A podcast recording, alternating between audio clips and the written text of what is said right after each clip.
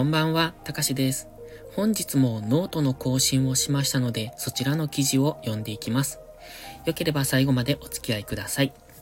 タイトルは、伝わらないのは相手が悪いんじゃなく自分が悪いのです。というお話です。それでは始まります。こんにちは、たかしです。仕事などのコミュニケーションで相手に思いが伝わらないことないですか？依頼内容が正しく伝わらない。間違って理解されて思ったのと違う行動をされた。思った通りに動いてくれない。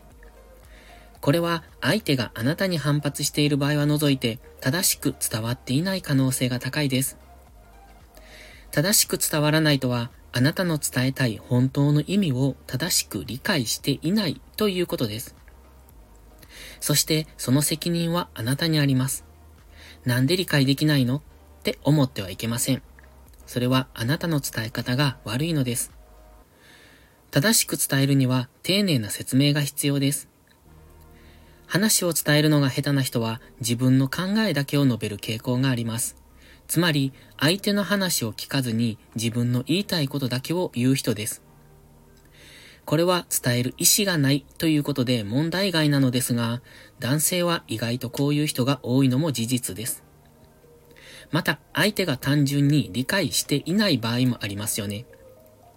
それは自分の説明不足と考えます。相手の理解不足ではありません。自分では丁寧に説明したつもりでも相手に伝わっていない以上は、所詮説明したつもりなのです。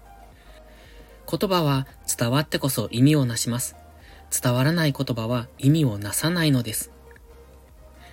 相手に正しく伝えたい場合は、一つ、丁寧に説明する。丁寧とは、その理由を含めて説明するということです。どうしてそれをするのか、どうしてその考えに至ったのかを説明すると、今からすることの意図がつかめます。二つ、相手の理解を確認する。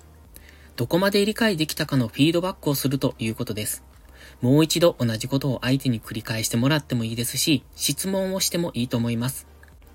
3つ、途中確認をする。作業依頼の場合は途中経過を確認することも大切です。それはお互いの安心につながります。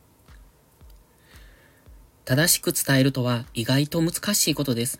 友達同士の会話でしたらうまく伝わっていなくても大した問題じゃないですけど、仕事になるとそうもいきませんよね。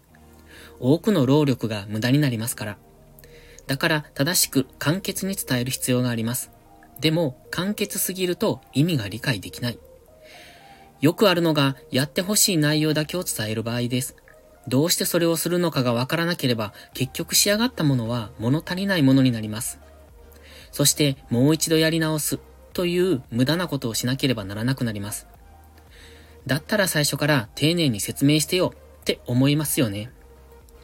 でもこれ、立場が変われば意外とできないものです。依頼される立場だとそのように思っていても、依頼する立場になった途端、丁寧な説明ができなくなることもあります。だから常に相手のことを思って伝える努力が必要です。要は自分のことだけを考えるんじゃなく、相手の立場になって考えることが大切なんです。僕は仕事をしていてこのような無駄なやりとりを多く見てきました。忙しいがために説明を省いてしまうと、こういう結果になりがちです。目先のことを気にするのではなく、もう少し長い目で見て正しいコミュニケーションをしたいですね。以上です。いかがでしたでしょうか？今回は今日更新しましたノートの記事を読んでみました。日曜日と月曜日は基本的にノートを更新しようと思っておりますので、そちらの記事を読み上げることが多いのですが、もしよければいいねいただけるとモチベーション上がります。それでは最後までお聴きいただきありがとうございました。また次回の配信でお会いしましょう。たかしでした。バイバイ。